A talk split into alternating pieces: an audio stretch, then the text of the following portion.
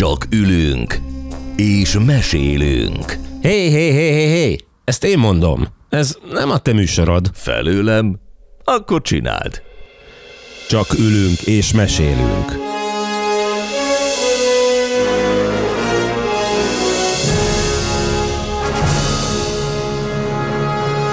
Harmadik évad. Midőn a hármashoz ér, mely sorrendben a harmadik leszen. A három amigó belecsap a harmadik műszakba. Harmadik típusú találkozásaik alkalmával bebizonyítják, hogy hármasban szép az élet. Jézusom, ezt most komolyan gondoltad? Két író és egy mindenkinek jól beolvasó most fogja magát és jó bemozgókép kultúrázza a mindennapokat. Forgács V. András, Laskapál és Mester Ákos főszereplésével. Csak ülünk és mesélünk. Harmadik évad.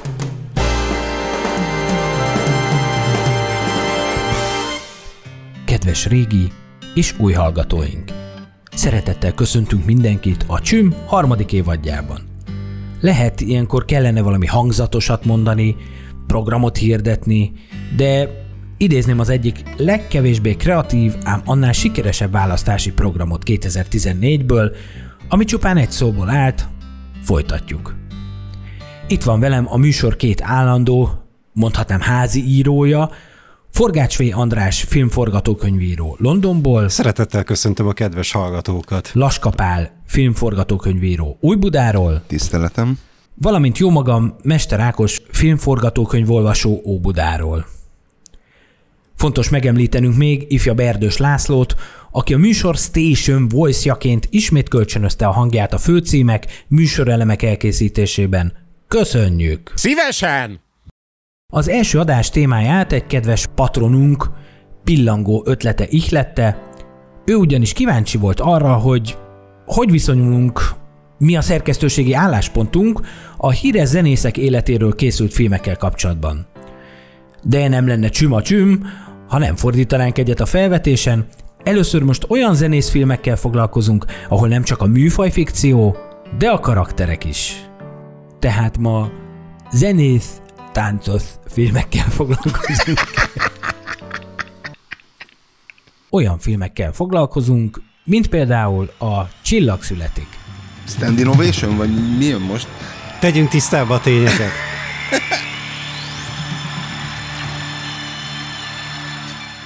Tehát ugye a Csillag születik az alapvetően egy szinte már franchise-szerű, tehát ugye azért nagyon sok feldolgozása készült annak a történetnek, amiben... És itt most nem az RTL klubos verzióra gondolunk. Hát főleg nem. Ugye egy csalódott, kiégett alkoholista zenész, aki éppen felfedez egy új sztárt, és próbálja egyengetni az útját, de ugye a friss felfedezett útjának emelkedésével ugye az ő csillaga viszont lejáldozik, és ugye ezt a fajta párhuzamosságot mutatják be a különböző feldolgozások. Ugye hát a legutóbbi, ugye 2018-as, ugye a Bradley Cooperrel és Lady Gagával meglehetősen nagy sikert aratott. Ugye gyakorlatilag minden generációnak el kell mesélni, ugye a előző az 1976-os. Kris Kristofferson. Így van. Erős country énekesből átképzett színészként. És az ő párja, ha már megemlítettük Lady Gagát, akkor Barbra Streisand. Tehát, hogy nem egy olyan szereposztásról van szó, ahol két tök ismeretlen embert választanak, tehát az élet az elég jól megéri a sztorit. És még egy zárójeles megjegyzés, a múltkor ugye megemlítettem, hogy Duncan Idaho a tökéletes amerikai karakternév, na most a Bradley Cooper az a tökéletes amerikai férfi színésznév. Igen, bár tény és való, hogy mondjuk az elmúlt 10 évben ugye a Kriszek is erősen feljöttek, tehát hogy gyakorlatilag ma már nem lehet úgy hollywoodi sztárnak lenni, hogy legalább egy Krisz nincs a nevedben. Hát legalább egy 50% esélyed van arra, hogy nem betűzöd el a stáblistát, tehát hogy... Igen, ez valószínű, ez a Trumpi erős republikánus hogy mondja, a politikának volt ez a társadalmi hozadéka, hogy csak akinek már a nevében is benne volt a kereszténység, őket muszáj volt futtatni. Ez most egy nagyon jó hír Chris Rudinak. Igen. A kínos szüneteket majd kivágom. Ne, tudod, legalább egyet hagy benne. Az alkalmat ad egyébként a hallgatóknak is, hogy egy kicsit magukba mélyedjenek, és átérezzék mélyen. Igen, és próbálják megemészteni a megemészthetetlent. De ugye a Csillag születik, az egy ilyen archetipikus történet, és ugye névleg ez már a negyedik feldolgozása a 2018-as film, de hát az első két filmnek a története az nem zenészekről szólt. Az ominózus 76-os az, ami zenész irányba terelte el, és hát azért vannak ott ikonikus jelenetek, tehát amikor Kris Kristofferson ugye bocsánatkérés gyanánt éppen beállít a stúdióba egy rekesz Jack Daniels-szel, az nekem örökké beleégett a memóriámba. Hát az a jelenet sem ér véget jól. Általában azok a jelenetek, ahol feltűnik a Jack Daniels, ott valami félre megy, hogy alapvetően ugye a hangos film megjelenésével a musical, mint műfaj, tehát ez a zenés film, mint műfaj meglehetősen népszerű volt, a virágkora az abszolút az 50-es években következett el, és azóta viszont gyakorlatilag mondjuk úgy, hogy a Hays Codex-szel mondjuk párhuzamosan ment, hogy megvoltak a műfajnak a maga határai, amiket senki nem lépett túl, és mondjuk ugye a 60-as évektől, amikor ugye kevésbé ez a habos-babos történetek voltak népszerűek, hanem inkább a rögvaló, akkor azért ezek a zenés filmek és a zenészekről szóló filmek is meredeken elkezdtek esni. Úgyhogy amikor így általában előveszik ezeket a történeteket, akkor mindig figyelnek arra, hogy ugyanez nem musical, de mondjuk ők most így dalra fakadnak mondjuk egy történet szál közepén, annak van dramaturgiai oka, hogy ők miért dalolnak, és például ugye 2018-as film is ugye ezt a krónikus zenehiányt volt hivatott pótolni, hiszen korábban az, hogy mi a legjobb dal az Oscar díjátadáson, az mindig egy nagyon fontos kérdés volt. Ugye óriási zenekarral, karmesterrel, mindennel, és gyakorlatilag a 2010-es évekre gyakorlatilag még azt az 5 dalt se tudták rendesen összeszedni, tehát hogy ilyen 2-3 közül kellett választani. De akkor ökölszabályként elmondhatjuk, hogy a zenészfilm az abban különbözik a musicaltől, hogy a zene a szerves része a cselekménynek, és sok esetben arról szól a film, ahogy ez a zene megszületik, amit aztán előadnak. Ugye egy következő adásban lesznek majd, amikor ugye valódi zenészekről készült filmeket vesézzük majd ki. Általában ugye maga az archetipus, a karakter, egy művész, akinek a realitások között kell élnie, és a zenében éli ki magát, és az ő művészete az, hogy zenét szerez, ugye előad, és általában ezt a problémakört járják körül a történetek, hogy mi a művész helyzete, hogyan születnek a dalok, ugye ezek ilyen standard újságírói kérdések szoktak lenni, amit a belga általában jól kiszokott parodizálni. Mikor lesz a következő lemez? Mikor lesz? Ugye a zenész az picit ilyen vámpír, hogy csak éjszaka létezik, és nappal az vagy végig alussza, vagy valami egészen más csinál, esetünkben iszik, mint a spiritualitás elérésének az egyik legális módja. Igen, az, hogy a zenész lét, az mindig egy picit ilyen misztikus, ilyen fura. Aki zenével foglalkozik, és az a foglalkozás, hogy zenét ad elő, az nem az a 8 órás műszak, hogy akkor fél ötkor így leteszi a kalapácsot, és onnantól kezdve ő másnap reggel 8-ig nem jön be, hanem ő folyamatosan ennek a művész létnek a megélője. És ugye az, hogy például színpadon ki mennyire tárulkozik ki, mennyire adja oda magát ugye a zenének, azok mind olyan kérdések, amiket hát a tárgyalt filmek különbözőképpen járnak körbe, de mindenképpen egy nagyon fontos viszonyítási pont. Lehet ezt olvasni egyfajta megváltás történetnek is, hiszen mind a két férfi karakter, és most itt nem tudom, hogy mennyire spoilerezünk azzal, hogy hát, hogy mondjam, nem fogják ők megérni a vége főcímet. tulajdonképpen az utolsó cselekedetük, karrierük és az életük alkonyán az pont a női főhősnöknek a hozzásegítése egy jobb élethez, vagy egy olyan karrier lehetőséghez, ami nem feltétlenül volt adott. A cselekmény olvasható, mint egyfajta ilyen önfeláldozó megváltás történetnek is, hiszen mind a két énekes, mind a két kiöregedő rockstar per country star az, hát hogy mondjam, éppen lefelé tart. Úgyhogy egyfajta utolsó jó cselekedetként is értelmezhető az ő működésük. Meg talán egy kicsit fel is idézi az ő korábbi életüket, hogy milyenek voltak ők még mielőtt ugye az önpusztításnak arra szakaszába léptek volna, amiben ugye találjuk őket a film kezdetén, tehát hogy egyfajta reflexió a saját múltjukra.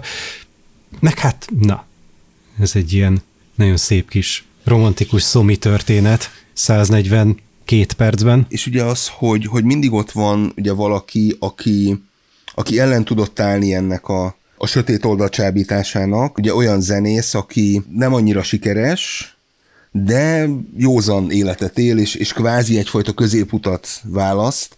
Ugye a sztár az mindig végletes, és ő mindig mindenből 100%-ot akar kihozni, a Jack Daniels-es üvegből is, meg saját magából is. Hogyha jól emlékszem, mindkét film dialógiában benne van az, hogy ezt csak azért csinálja, azért akadályozza a hős útját, mert hogy ő irigykedik a sikereire. Valójában nem, csak egész egyszerűen van a tisztes középszer és az igazán nagy sztárság közti különbség. Nem biztos, hogy pont egy Jack Daniels-nyi, de mindenképpen, hogy mondjam, ez a lelki csakrák megnyitásának egy fontos eszköze.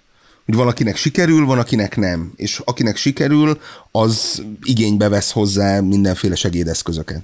De viszont ennek ára van. Igen. Nem találtam magyarul mondani. Aki dudás akar lenni, pokorra kell annak menni. Igen, tehát hogy ennek ára van a különböző függőségekben. És ha már önsors pusztítás, akkor mindenképpen megemlítenék még egy filmet, ahol a rendező hát nagyrészt a saját életét mutatja be valószínűsíthetően. Ez nem más, mint a Mint halálig zene, All the Jazz, ahol Roy Scheider, hát ha nem épp a nagyfehér cápára vadászik, akkor a Broadwayn ügyködik, mint rendező és koreográfus. Kicsit későn, de leestem.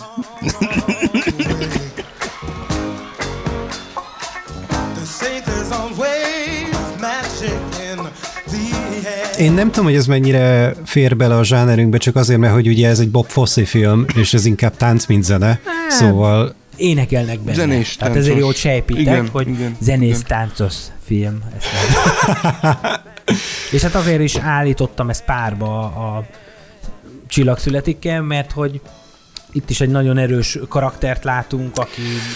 nem tudom, halálra van ítélve. Ellentétben a másik filmmel itt nincs meg az a női karakter, aki kihúzhatja, vagy reményt adhat, vagy megváltódhat a főszereplő által. Hát Roy Scheider elég sok női comb között látható a filmben.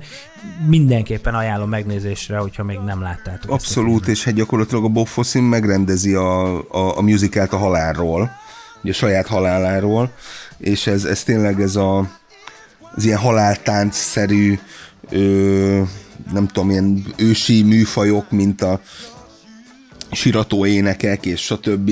Nyomán benne van ez a musicalnek, illetve hát ugye annak a darabnak is, amit egyébként ugye a Roy Scheider rendez, ugye pont az élet, a vitalitás, az energikusság a lényege, és ezt használja fel arra, hogy gyakorlatilag egy halálról és elmúlásról és infarktusról szóljon egy darab. Az ellenpárja a filmnek a halálba táncoltatott leány Hules Endre alkotása. Szerintem egy perces néma csenddel adózzunk Hules Endre emlékének, aki még meg se halt valószínűleg. Nem, még él. Innen jól is üdvözöljük. Na és hát akkor két út áll előttünk, ugye ahogy Megyesi Péter mondta, útelágazódáshoz érkeztünk.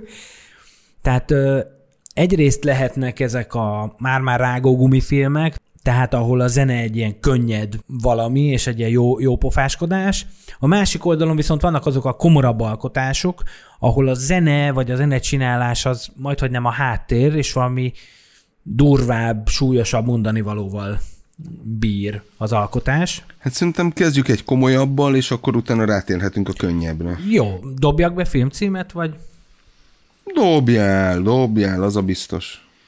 Na, hát nem tudom, hogy ismeritek-e, mert a közös jegyzetünkben nem dobtam be, de mindenképpen meg szeretnék emlékezni Federico Fellini Zenekari próba című filméről, ami egy tévéfilm, amin aztán mozikarriert is befutott, és egy nagyon érdekes alkotás, mert hogy hát ez a Fellininek a londoni férfia, tehát a Tarbellának is ugye a kapudrogja a londoni férfi, ez egy ilyen 70 perc körüli alkotás, és egy nagy zenekarról szól, a zenekar és a karmester konfliktusairól, egy elhagyatott templomban próbál ez a zenekar, és ez egy nagyon szép német-olasz koprodukció, ugye jön az olasz zenekarhoz a német karmester, hát ez már egy elég durva helyzet. A másik pedig az, hogy a zenekar működése az nagyon szépen leképezi a társadalmunk működését. Tehát ez egy érdekes dolog. Talán amit még megemlítenék, hogy imádom, szeretem Nino Rotát, aki ugye a legtöbb Fellini film zenéért felel. Itt ez a zenekari mű, ez valahogy nem sikerült, bár jót is tesz talán a filmnek, hogy itt nem a zeneműé a főszerep.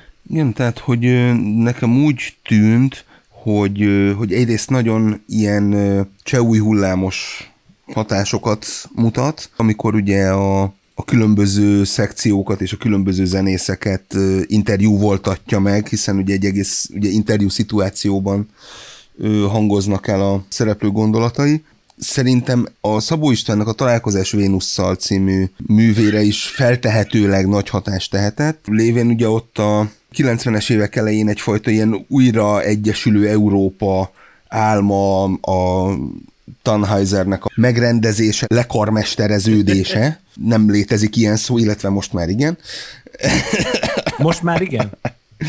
Fellininél is, meg Szabónál is ugye ez az apró részekből, ugye a különböző zenészeknek az apró cseprő bajaiból, féltékenységekből, önzésből, hogyan áll össze a nagy mű. Néha tényleg ilyen méltatlan, kicsinyes viták, ugye olyan emberektől, akik tényleg csodálatosan és gyönyörűen el tudják játszani a saját részüket, és ugye itt a karmesternek a feladata, hogy ez az egész egy egységgé kovácsolódjon össze, mint az Amadeusnál, hogy nem feltétlenül nagyformátumú személyiség az, aki a nagyformátumú műveket megalkotja. Uh-huh. Ezek az emberek, ugye a zenészek, nagyon, nagyon kicsinyesek, nagyon kiszerűek, viszont egy dolgot tudnak jól, ugye a saját szakmájukat, és abból viszont egy mindenkit felszabadító, és egy nagy mű születik, illetve hát igen, ahogy mondott, te azért jobban értesz a klasszikus zenéhez. Csak úgy csinálok. És milyen jól.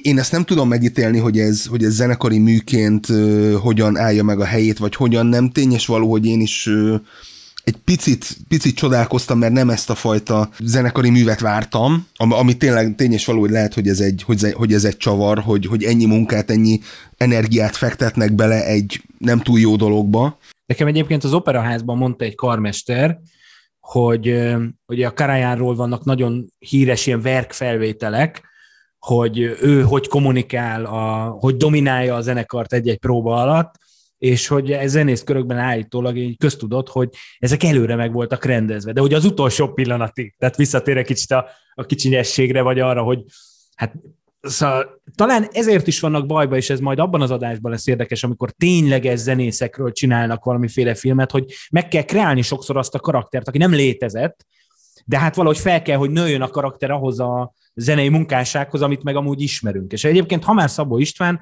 azt már most elspoilerezhetem, hogy őnek is van ugye egy zenészfilmje legalább. Szembesítés. A Szembesítés, ahol ugye pont majd a Furtwänglerről lesz szó, de ez majd a következő adásban. A zenekari próbáról még csak annyit, hogy abszolút jó, hogy mondtátok ezt a cseh új hullámot, ugye itt van egy film a filmben, hogy egy televíziós stáb egyszer csak megjelenik a forgatáson, és ez egy kicsit olyan, mint a Markos Nádas duó, hogy a rádiótól jött, mutassa a rádióját, nincs is rádiója, stb., hogy így meglepődnek az emberek, és ez még az az évtized, vagy az a korszak, amikor ennek tényleg súlya volt, hogy úristen, jön egy stáb és forgatnak.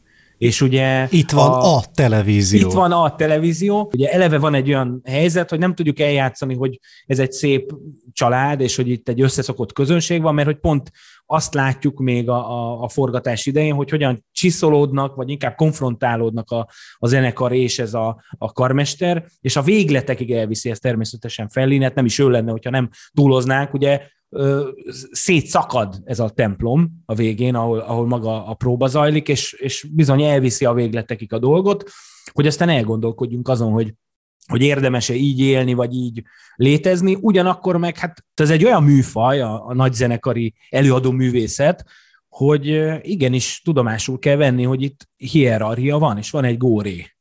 És hogy egész egyszerűen ez csak így működik, az csak jó dolog, ugyanúgy, mint mondjuk egy filmnél, hogyha mi talán nem is vagyunk annyira beavatva, hogy itt milyen belső viszályok, meg harcok, meg szenvedés folyik, mi csak a végeredményt látjuk ugye sok esetben. De ez meg egy olyan vágy, ami valószínűleg kielégíthetetlen, hiszen gondoljatok arra, hogy hány ember vesz meg azért egy DVD-t, hogy lássa a making of-ot, hogy amikor leordítja a rendező a színészt, meg amikor kiderül, hogy szélvihar elvitte a díszletet, és úristen, hogy szóval ez meg ugye bennünk van, hogy ezt kell, ezt néznénk. És hát hálás ugye a zenész lét ebből a szempontból. Igen, tehát, hogy még a televízió ugye azért a 70-es évek közepén egyrészt újdonság, mert tényleg mindenki úgymond azt nézi, másrészt meg azért Fellini is ezzel a dologgal leszámol, hiszen a Ginger és Fredben a televízió már csak tényleg a felszínesség, a teljesen semmire nem való szórakoztatás látja a televízióban, mint műfajban. Ahhoz is közel lehetett, hogy valószínű ezt egy német televízió, nem tudom, ARD vagy CDF szponzorálta. ARD. Hogy például a televízió is 10-15 év alatt mennyire megváltozott, pláne német és Olaszországban egyébként. Nem véletlen ez a tengelyhatalmak dolog. Ez már az európai közösség, tehát hogy itt már ez erőteljesen ilyen felhangjai vannak egyébként a filmnek. Igen, sőt, hát ugye a 70-es évek ugye a nagy koprodukcióknak az időszaka, amikor ugye olasz filmesek Spanyolországban német pénzből forgatnak, tehát... Francia közönségnek, igen. Amerikai színésszel. És a franciák díjazzák. És tehát tényleg ez a NSK olasz-spanyol koprodukció, tehát hogy amikor ezt olvastam a TVR 7-be, akkor mindig tudtam, hogy ez már megint valami borzasztó lesz. Milyen nagyon furcsa egyébként, ha megfigyelitek, a filmben nincsen közeli. Hát kivéve az interjú szituációk, azok viszonylag. Tehát, hogy annak viszont ugye... Hát az a standard tévés interjú. A standard tévés, de egyébként amennyire miniatűrista, amennyire karakterfókuszált, nincsen benne közeli, ami nagyon-nagyon érdekes, legalábbis szerintem. Még azokban a jelenetekben is... Igen, amikor vannak ezek a replikák... Igen. Akkor is nagy részt azért mind a két karakter, aki éppen egymással perlekedik, az egy képben van, tehát hogy nem vágunk egyikről a másikra, hanem ők egy térben vannak.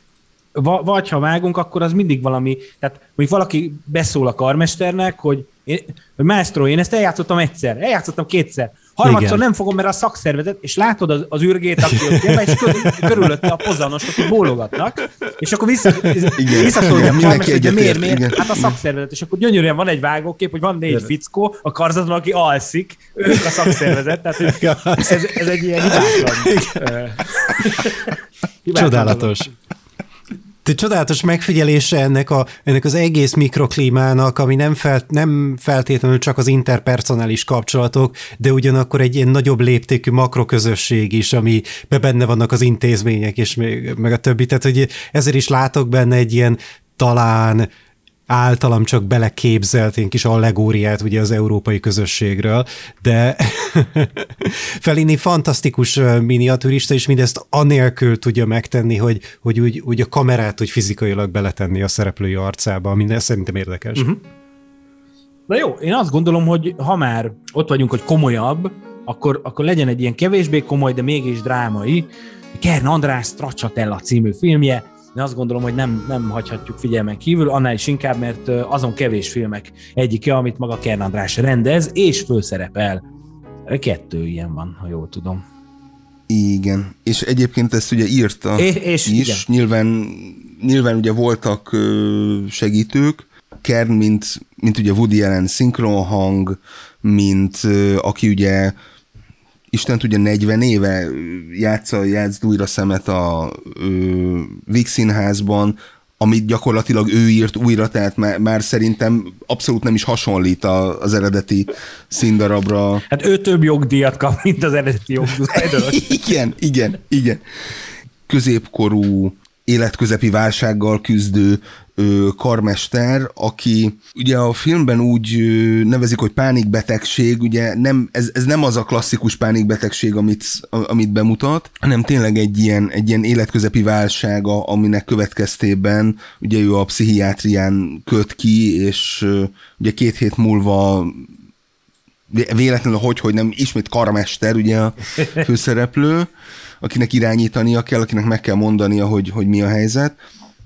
És ez próbálja egy ilyen kicsit magyaros, kicsit közép-európai Woody Allenként így végigvinni, ahol azért kiderülnek dolgok, ugye a családi élet, hogy ő tulajdonképpen egy fel nem nőtt gyerek, aki mind művész, aki ugye csak játszik.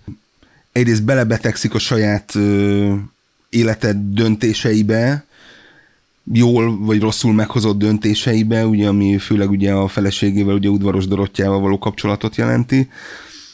Másrészt meg arra, hogy lehet, hogy neki pont erre a kis kizökkenésre van szüksége, arra a kalandra, ami ebből az egész mókuskerékből kiszakítja. És igen, tehát, hogy ez a maga az önellentmondásos, ugye maga a város, tehát itt végre megjelenik, mint kvázi az egyik szereplő, és nagyon fontos szereplő, tehát az életközepi válságnak jobb settinget el sem tudunk képzelni, mint a vadkapitalizmusban ébredező Budapest. Tehát, hogy ez egy gyönyörű szép szinkronban van, és kevés ilyen van, amikor ennyivel hozzá tud segíteni. Tényleg csak annyi, hogy a városban, meg az országban, meg amúgy itt Közép-Kelet-Európában éppen mi történik, és hát ugye a főhős kvázi ezt kiprojektálja valahogy az egészre. Szóval ez egy nagyon szerencsés csillagzat alatt született ebből a szempontból.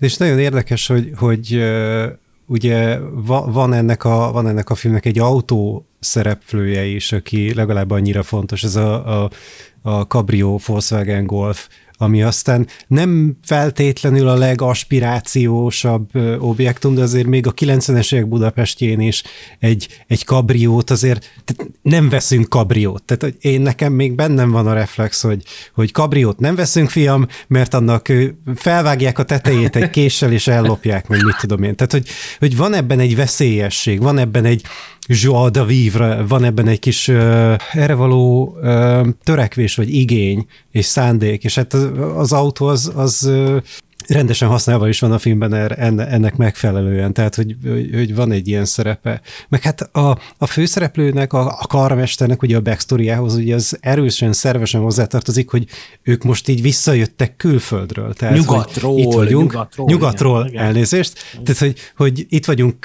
mit tudom én, másfél órával a rendszerváltás után, hát 95-ben forgott, 96-ban mutatják be a szambával nagyjából egy időben, mert pont emlékszem, hogy szamba meg stracciatella mind a kettőt meg tudod venni a fagyisnál is, meg a moziban is. Tehát ez egy ilyen nagyon furcsa együttállás, és ugye egyik Kern, a másik meg Koltai, tehát hogy így is összepasszol. Azt hittem, hogy a két film az egy ilyen párfilm, nem, egyiknek semmi köze a másikhoz. Nagy csalódás.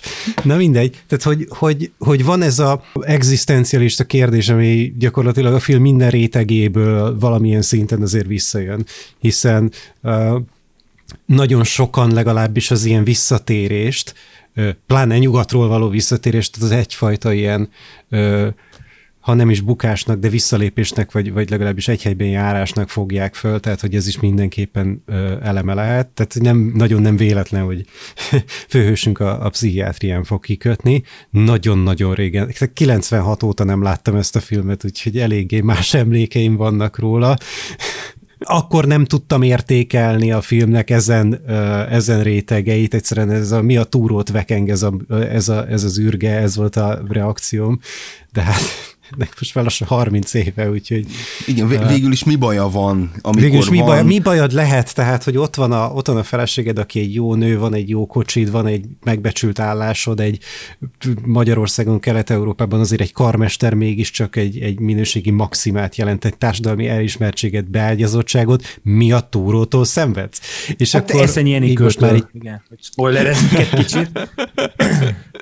De így most már egy pár év távlatából azért sokkal, sokkal érthetőbb azért, hogy miért érzi azt, amit érez.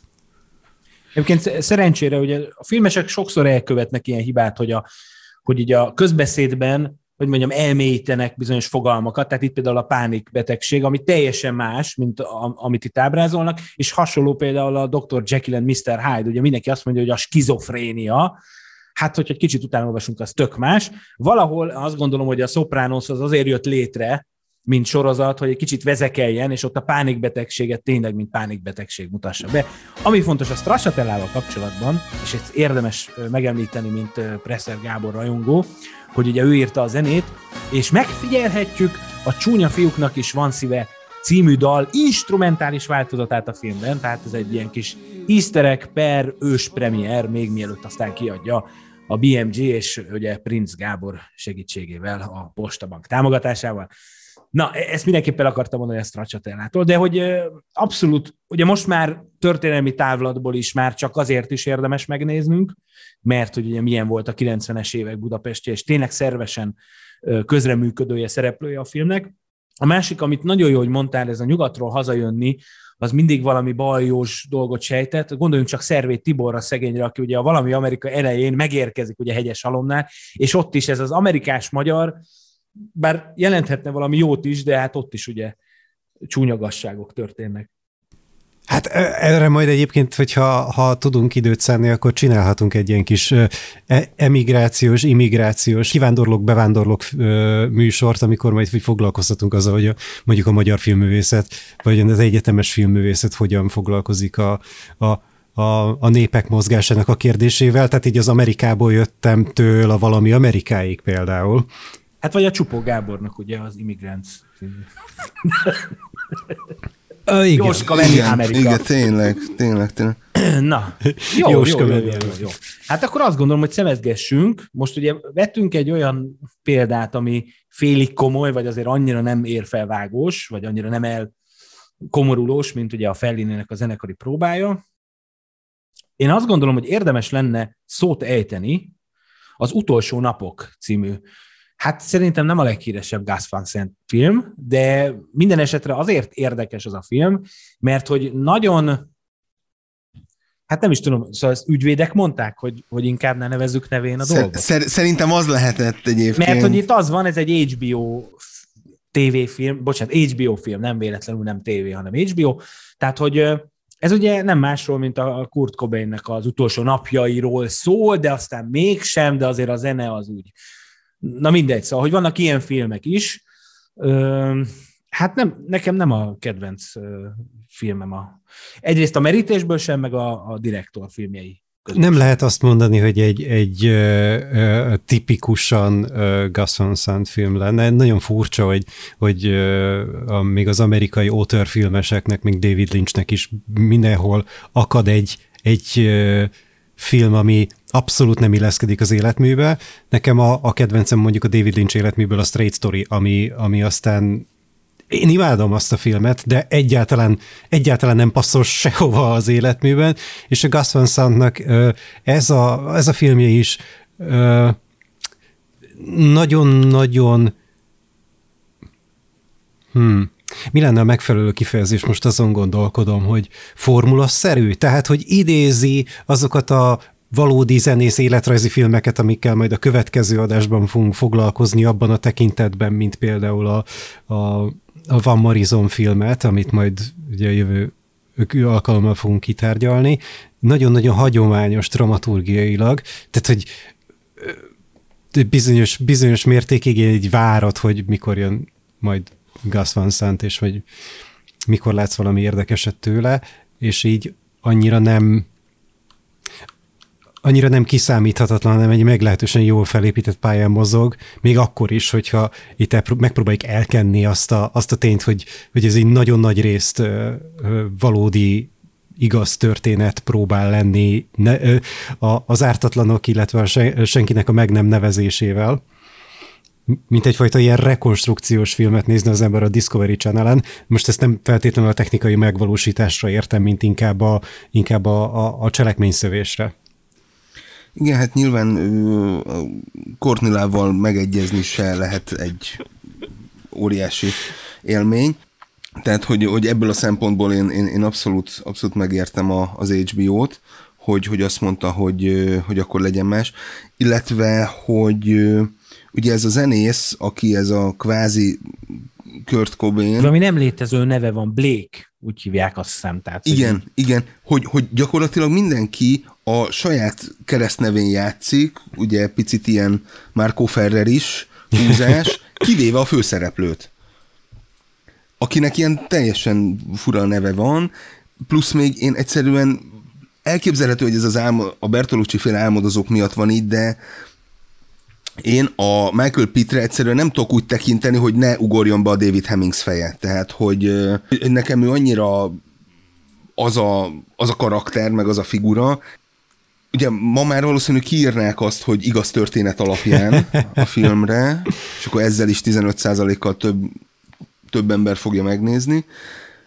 De hogy nekem ez nagyon, hogy mondjam, egyszínű a dolog, tehát, hogy azért a Kurt Cobainnak az élete egyrészt tele volt ellentmondásokkal, tehát amikor újságíróknak panaszkodott, hogy hát ez borzasztó, ez a siker, és ezt nem lehet kibírni, ugyanakkor hazament, és akkor felhívta a rádiót, hogy kérje a saját számát egyébként a Kívánság műsorban, és ez a fajta kettősség, vagy önellenmondás, ami például a Stracciatellában abszolút megvolt. Ugye például azt hiszem, ugye egy olyan dialóg van, hogy mit nem lehet azon nem érteni, hogy szerelmes vagyok a feleségembe, de már nem szeretem. Ez a fajta önellenmondás itt az utolsó napokban teljesen kimaradt, hanem a tiszta művész, a zenész, akinek elege van a felhajtásból, a zeneiparból, a producerekből, ugye visszavonul és csak saját maga akar megküzdeni a démonaival. Hát ez nem sikerül jól, ugye ennek nincs és nem is lehet jó vége. Picit fura és picit színtelen film, tehát hogy... Azt hiszem, hogy érteni vélem a koncepciót, és hát a rendezői kézjegynek a hiánya az nagyjából annak is betudható, hogy nagyon-nagyon finom, nagyon-nagyon bújtatva jelenik meg, de az a baj, hogy ez a fajta távolságtartás és ez a fajta passzivitás, ami erre a vizuális történetmesélésre jellemez, ez nem visz minket közelebb az igazsághoz, ez nem visz minket közelebb a személyhez. Aki nem Kurt Cobain, de mint a film az utolsó kockán tanúbizonyságot tesz róla, hogy ez az ő története inspirálta, viszont nem tudunk meg róla semmit, nem tudunk meg a belső világából semmit, a gondolatairól semmit. A legtöbb jelenetben abszolút passzív állapotban látjuk.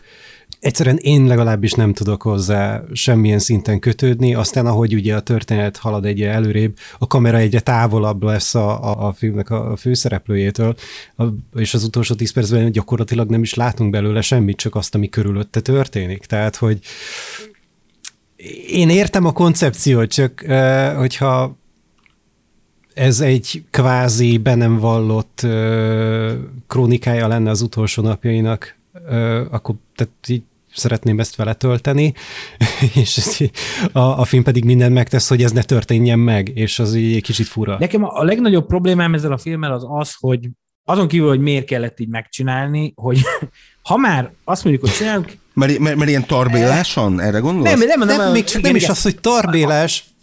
Mert ha tarbélás lenne, akkor lenne benne valami hozzáadott érték, de mit tudom, milyen hosszú ez? 90 perc? Standard. Tehát, hogy 100 perc alatt van, tehát hogy Ez pont nem fér bele, akkor legyen kétszer ilyen hosszú, akkor legyen olyan méretű, amekkora egy Gus Van Sant filmnek kell lennie, ebben a hosszban értelmezhetetlen. Én a bátorságot hiányolom, tehát hogy ha már jogilag ezt nem tudjuk kivitelezni, ha már sejtetjük, vagy még a hülye is tudja, hogy miről szól ez a film, de nem vagyunk megkötve, mert nem úgy hívják a főszereplőt, nem egyeztek bele a családtagok, akkor legyünk bátrabbak, és képzeljük el, és meséljünk el egy történetet, hogy számunkra, akinek mondjuk a Nirvana zenéje mond valamit, vagy mi szeretjük, vagy hogy mi ezt tehát ez ahogy a Jóska elképzeli, ide helyettesítsünk be bármilyen keresztnevet, de hogy érted, ahogy mi ezt elképzeljük, és én ezt hiányoltam, mert tényleg ez a felmondjuk a papírformát.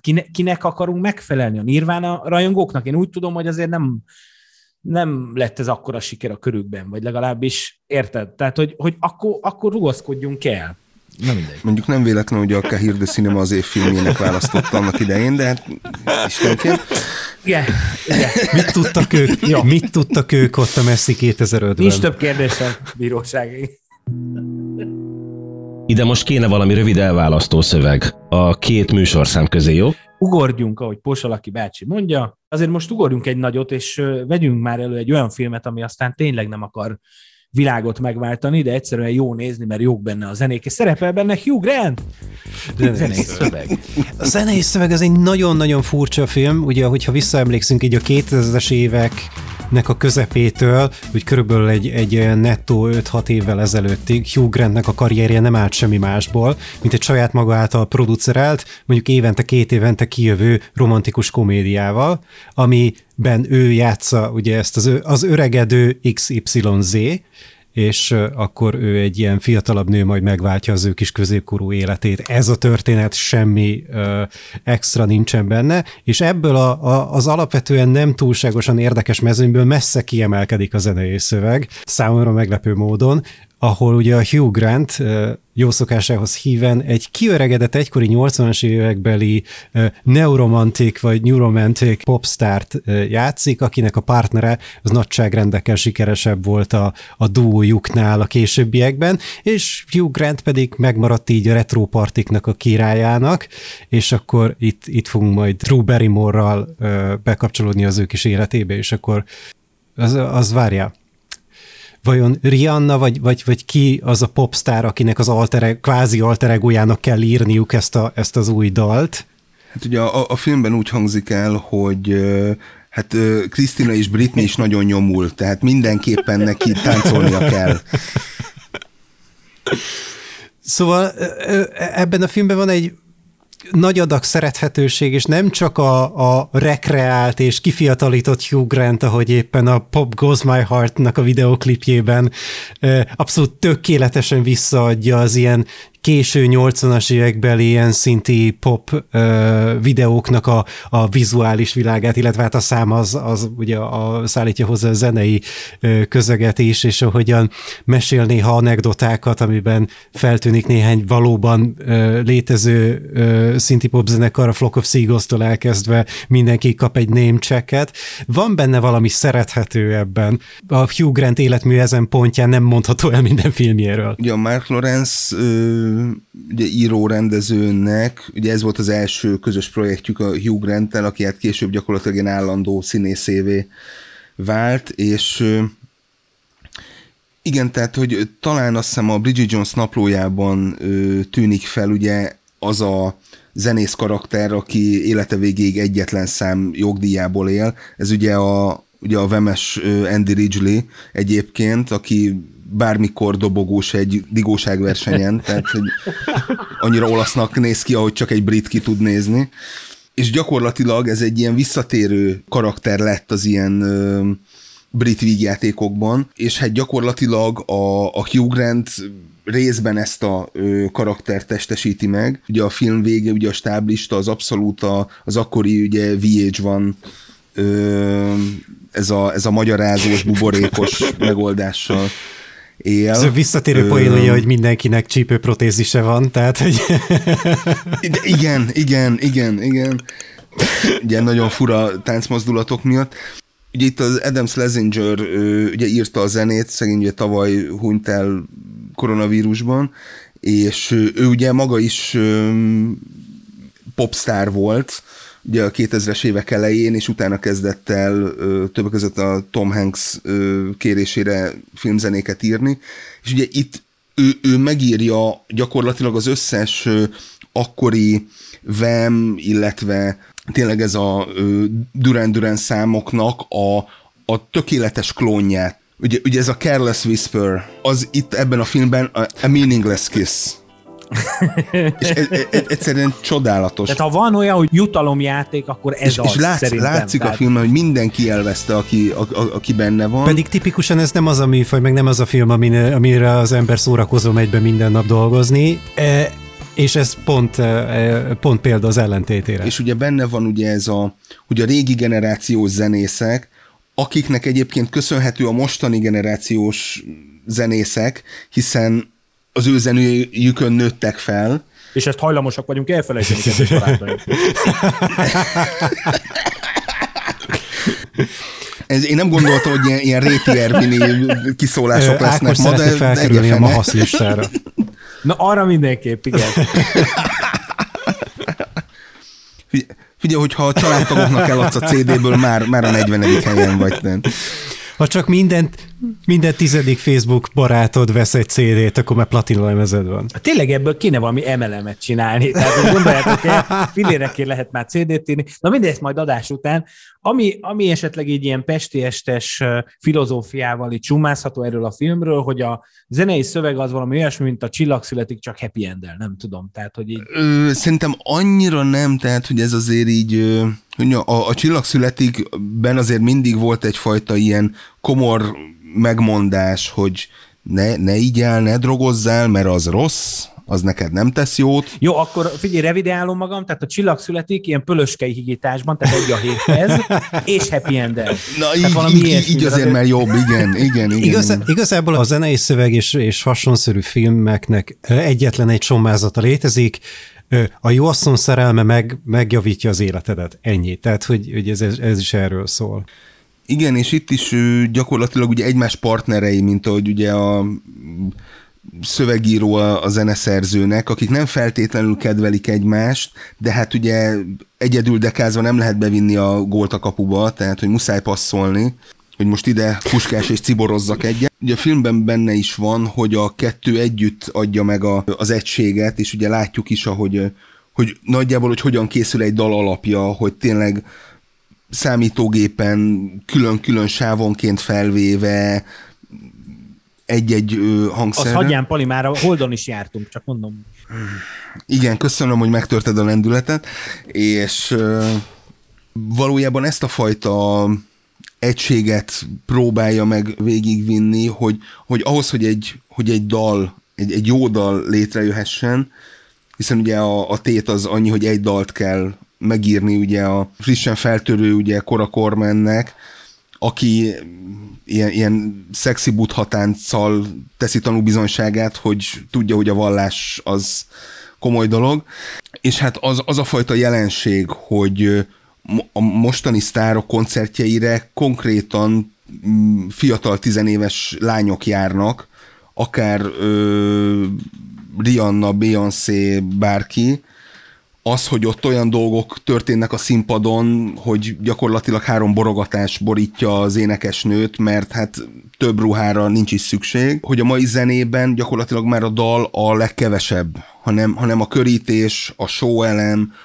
a bulvárhír, hiszen ugye a fő problémát az okozza, hogy éppen szakított ugye a barátjával, pedig majdnem 2 hétig jártak, hogy gyakorlatilag ez viszi el a lényeget, még korábban bezzeg régen minden jobb volt, akkor még rendesen megírták a dalokat, és hát igen, hát forgattak hozzá ilyen talán tévékamera minőségű klippeket, tehát, hogy azért tényleg nagyon látszott, hogy nem volt ott pénz 16 mm-re se. Tehát... Hát ennek ugye most tisszuk meg a levét így a YouTube korában, hiszen egészen egyszerűen lehetetlen megfelelő nagy felbontású kópiát feltölteni a YouTube-ra ahhoz, hogy élvezhető lehessen, és akkor így kapunk olyan szörnyszülötteket, mint például a Smash Mouth-tól az All Star, ami gyakorlatilag egy ilyen teljesen interlészes, nézhetetlen szar. Nagyon retro film, és benne van mai korunk mindannyi ellentmondása.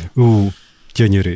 Nem, mert 81-es ugye az MTV, tehát hogy a videoklip műfaja is az gyakorlatilag egyidős a 80-as éveknek a mindenféle izével, úgyhogy... És ami egyébként ugye forradalmi volt, tehát hogy azért a...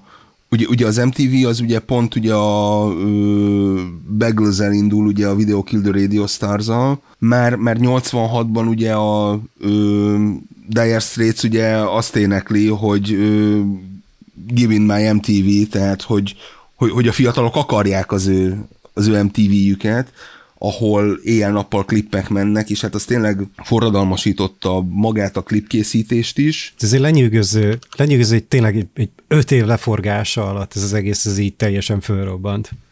Teljesen, és hát ugye ebben a részben ugye a brit reklámosok, Ridley Scottostul és Oliver Woodostul benne vannak, tehát hogy szerintem egyébként mind a mai napig. Ugye az ausztrál reszemelkei szerintem most 70-valahány évesen is még látom azokat a snitteket, amiket még a Duran Duran klippekből hozott, tehát hogy ez az alsó gépállásból, hogy végigmegy folyamatosan egy sinen, tehát hogy az egyszerűen páratlan. 68 éves. Atyai. És mi sem leszünk már fiatalabbak. De csak itt nagyon furcsa belegondolni, hogy ezek az emberek ezeket a hihetetlenül jelentős dolgokat így a 30-as éveik végén, 40-es éveinek az elején tették le, és hát ez már egy ideje volt. Igen, és hát ugye a Melkehénynek is akkor megmaradnak az ilyen, nem tudom, Kaptár 9, meg ilyen jellegű projektek. És így gyorsan föllapoztam a filmográfiát, és tehát így 82-ben, így körülbelül ez egy 12 darab videoklip, de így nagyjából a fele Duran Duran. Tehát, hogy... De most a körülményeket nem mesélem el, de volt szerencsém látni a Dollyról életművet, az körülbelül ilyen 4 tepsibeta kazettán elfér, mert hogy ugye ott valószínűleg ott szerintem még a legutolsó új klippeket is még beta SP-re követték el, tehát hogy amennyire mi sírunk, hogy ugye nagy popprodukciók ugye nincsenek meg jó felbontásban, gondoljátok el a magyar szcénát, ahol hát szerintem egy kezemben meg tudom számolni, hogy hány olyan ember volt, aki még mondjuk filmre csinált videoklipet, és azok jók. Hát ugye az volt a trúvája, amikor ugye Magyarországra meginvitálták a Queen zenekart, ugye, hogy ugye az lesz a trúváj, hogy itten szépen 35 mm-es filmre nagyon jól föl fogjuk venni nektek ezt a koncertet, és ez egy teljesen hallatlan dolog volt, ez nyugaton is, hogy micsoda dolog az, hogy egy stadionkoncertet 35 mm-es filmre több kamerával, mit tudom én, tehát hogy nem véletlen. És volt ez a kalózkópia, amit meséltem is, hogy VHS-re járt körbe, és nálam is megfordult a 90-es években,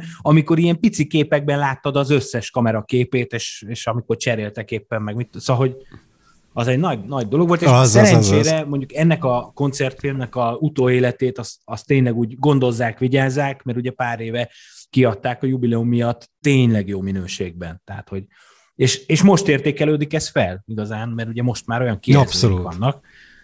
Na jó.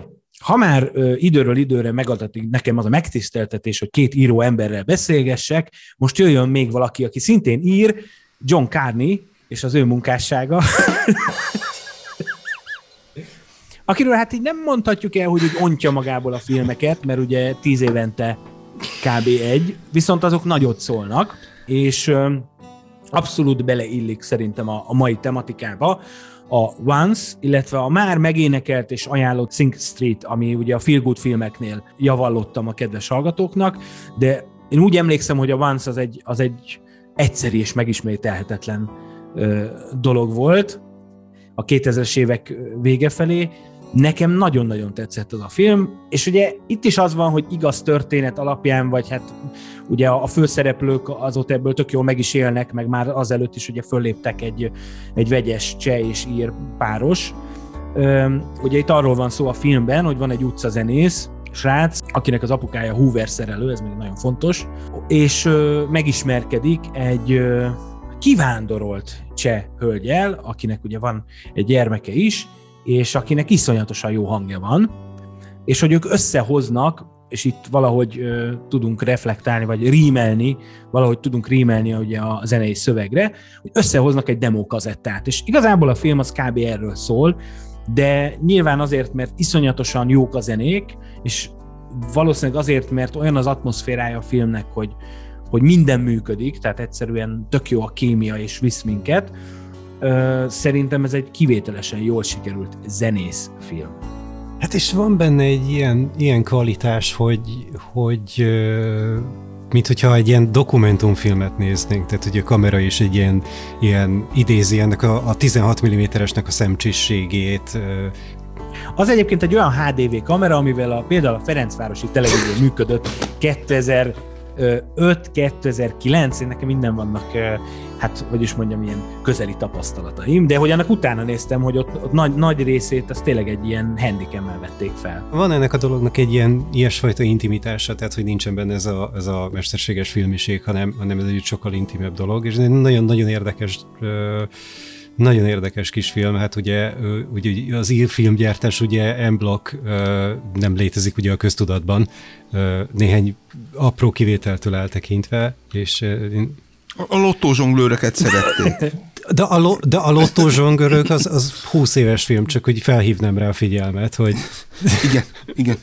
Igen, azért ugye a Titanic Fesztiválon is azt úgy az ember bejelölte, bekarikázta a katalógusban, hogyha jött, mert hál' Istennek jött, és azokat ugye érdemes volt megnézni, de mondjuk nem lehet összevetni egy, mit tudom én, francia vagy spanyol.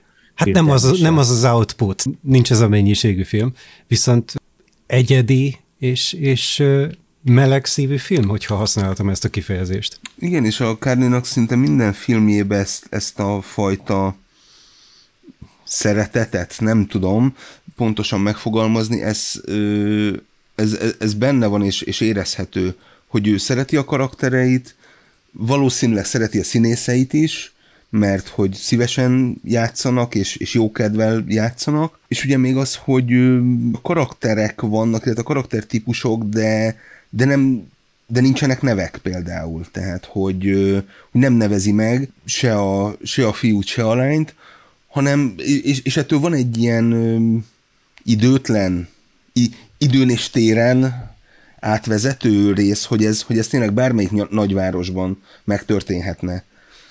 És nyilván azért ugye Dublinban azért hát gyakorlatilag egy féltéglát nem lehet úgy elhajítani, hogy ne egy zenészre essen rá.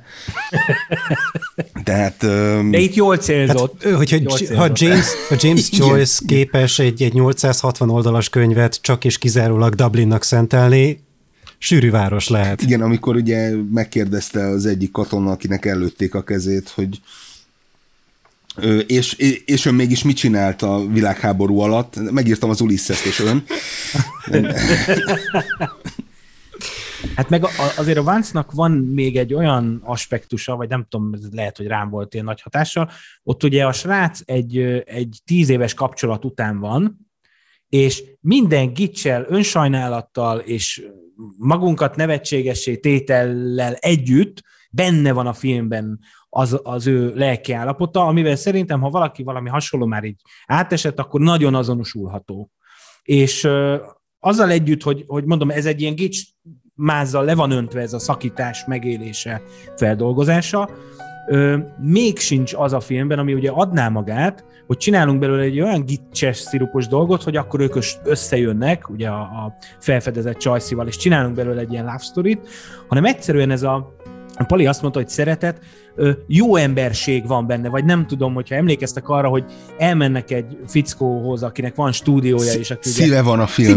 Szíve van, igen. És ez az, amit a Sing Streetben, ami már abszolút nyakon van öntve a általunk is, hát kedvelt vagy nem kedvelt, de ugye velünk élő retrográd, meg nosztalgia hullámmal, tehát ugye azért a Sing Street azért egy vaskosan rárak, és ugye műfajilag is itt már tényleg egy ilyen játékfilmes dologról van szó, kevésbé dokumentarista, de ez a fajta, akkor hívjuk azt szívnek, ez benne van abban a filmben is, és nekem azért tetszik az a film is, hogy egész egyszerűen jó nézni, és jó átélni a mélypontjait is, tehát, hogy, mert tudod, hogy egyszerűen jók a karakterek.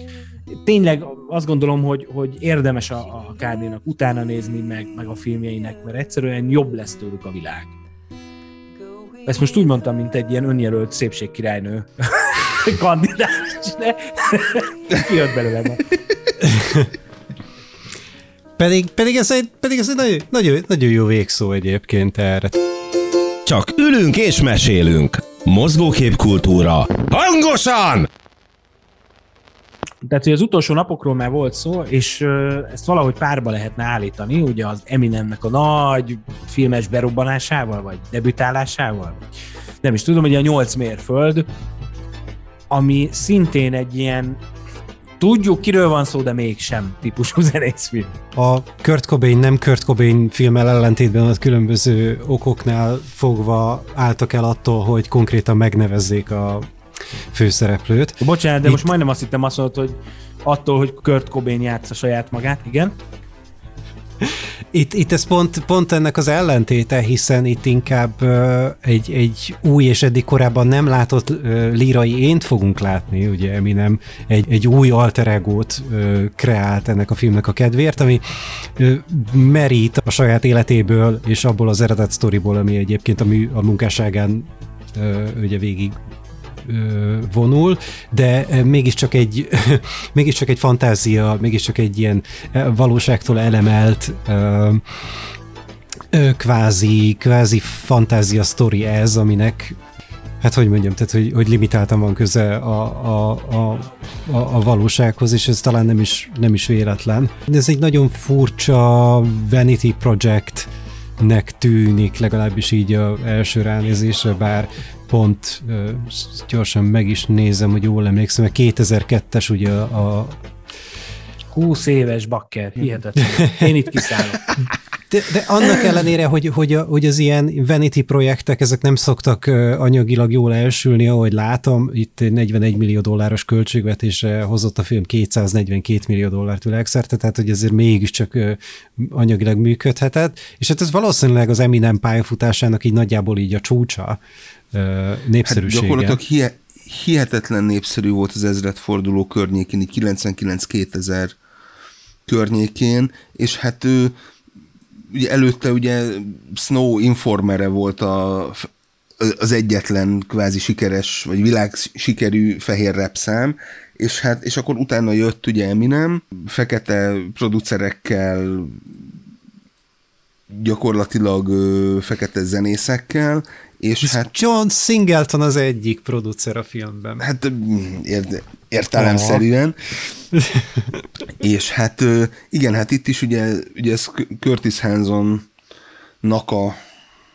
az alkotása, és azért, hogy mondjam, az ő tempóérzéke azért az elég jelentősen javította mondjuk úgy a történeten, tehát hogy filmként ez sokkal jobban működik. Ugye van mondjuk egy, ha nem is pár darabja, de mondjuk ugye a 50 Centnek szintén egy hasonló Vanity Projectje, ez a Get Rich or Die Tryin', ahol meg ugye a Jim Sheridant kérték fel, hogy az írektől ne menjünk nagyon messzire.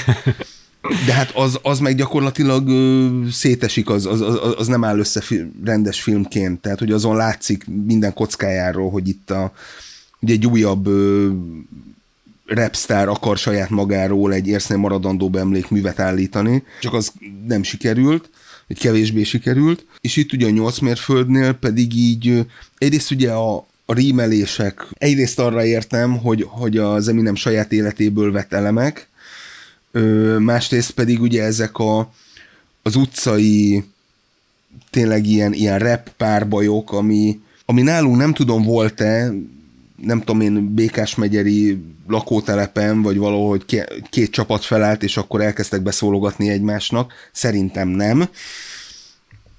Bár megszáfolható vagyok. Tudod? Fila Rap Jam. Igen, akkor még volt Fila Rap Jam, tehát ugye ahol kvázi ilyen tehetségkutatóként lehetett ugye hallgatni új rap zenészeket. Igen, most már látjuk, hogy valószínűleg az Eminem életmű csúcsa, hiszen ugye a nagy visszatérés is ugye pár éve ilyen, hát felemásra sikeredett, és akkor maradjunk ennél a finom megfogalmazásnál. Én azt gondolom, hogy életvezetési tanácsokat kell venni Subway Monstertől, és akkor hát, ha összejön. Az biztos, hogy a 8 mérföld ez a jó helyen, jó időben. Tehát, hogy milliméterre kiszámolva, ha nézed az Eminem jelenséget, az tényleg akkor ütött. Ez kb. Párba lehetne állítani a Spice Girls filmmel, hogyha az nem lett volna egy szar film. De hogy érted, tehát, hogy nagyon ismertek. Nagyon... Mint mitológia teremtés, igen, csak ugye hát a Spice Girls az egy teljesen más zsáner és másfajta mitológiát követel meg magának, úgyhogy az a... Hát plusz mikor kijött a film, kb. Ők már oszlottak széjjel. Igen. Tehát, hogy ő náluk ez nem is... Ha ez a film kijön 98 januárjában, vagy 97, mit tudom, novemberében, de várjál, ez mikor jött ki? Nem, ők elkéstek vele. 99 talán. 99 tehát, hogy, na, hát, és akkor meg is válaszoltuk a felnevelt kérdést. Igen, pont a 8 mérföld az tökéletesen jól jött ki, viszont számomra a film mindig is két irányba húzott, mert egyrészt ugye felfesti ezt a fajta munkásosztálybeli lecsúszott csóró milliót, ami Michigan, ugye Detroit, autógyártás, stb. A rozsdaövezet, ami egy másik jelentős műfajnak, ugye a technónak az egyik szülőhelye is, tehát nincsen két olyan műfaj, ami homlok egyenes ne gyűlölné egymást, mint például a rap és a technó, az elektronikus zene, tehát hogy ez egy nagyon furcsa küzdelem, és nagyon, a film az nagyon-nagyon jól festi fel ezt a milliót, annak ellenére, hogy itt van Brittany Murphy és Kim Basinger, és egy pillanatig nem hiszed el róluk, hogy csórók, mert egyszerűen hogy mondjam, tehát hogy olyan fantasztikusan kinéző emberek, ez így oké, filmi Kim Basinger valóság. Nem lehet Eminem anyja, pont. Kim Basinger nem lehet Eminem anyja. Eminem az egyetlen ember a világon, aki nem mondhatja el azt a poént, hogy tudom, hogy Kim apám, Kim anyám, de hogy Kim Basinger, igen, ezt nem mondhatja. A másik, hogy pont amit mondtok, hogy nem tudják úgy elmaszkírozni őket, tehát szegény Makkároly, amikor a szerelmet forgatta, ugye akkor volt kétségbees, hogy rakjunk már egy kalapot a Darvas Iván fejére, mert túl szép. Tehát, hogy amikor kijön a börtönből. És itt is az van, hogy választ az ember két ilyen nőt, és nem hiszem el, akármit csinál, hogy ők. De ugyanakkor, tehát hogy mondjam, tehát eredeti helyszínen Michiganben forgatták, de minden adott ahhoz, hogy ez egy jól nézzen ki, viszont történetvezetésben de van egy csomó ilyen tehát hogy csomó olyan ellentmondás ebben a világban, hogy egyrészt ez egy borzasztó realisztikus történet erről a fajta lecsúszott egzisztenciáról, amiben ezek az emberek vannak, ugyanakkor pedig csodás fordulatok történnek, amikor Kim Basinger $3200 nyer a bingon. Tehát, hogy most akkor melyik? Tehát, hogy... Házi feladat, igen. Nézzétek meg a Dennis Rodman életére készült játék. A féreg.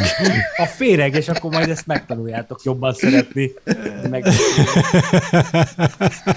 A film teljesen önazonos, tehát hogy karakterazonos, nincsen ezzel semmi gond. Nos, hát akkor zenéltünk egy csomót, és reméljük, hogy a kedves hallgatók is találnak kedvükre valót ugye a felkínált filmekből, vagy újra nézni, vagy megismerni őket. Én azt gondolom, hogy most, hogy már dübörög a harmadik évad, ennél már csak jobb lesz. Nagyon szépen köszönöm a figyelmet. Ne felejtjétek, hogy a Szezám utca az a Wish-ről rendelt Muppet Show. Sziasztok!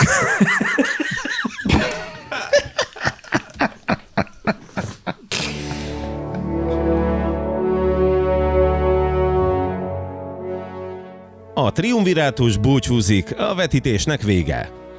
Ha tetszett, amit hallottál, és szeretnél még sok-sok adást, dobj pár dolcsit ennek a szerencsétlen bagázsnak Patreonon. Képzeld, mekkora pácban lehetnek, hogyha már a narrátor kéri meg, hogy küldje... Tényleg, engem mikor fizettek ki? www.patreon.com/csum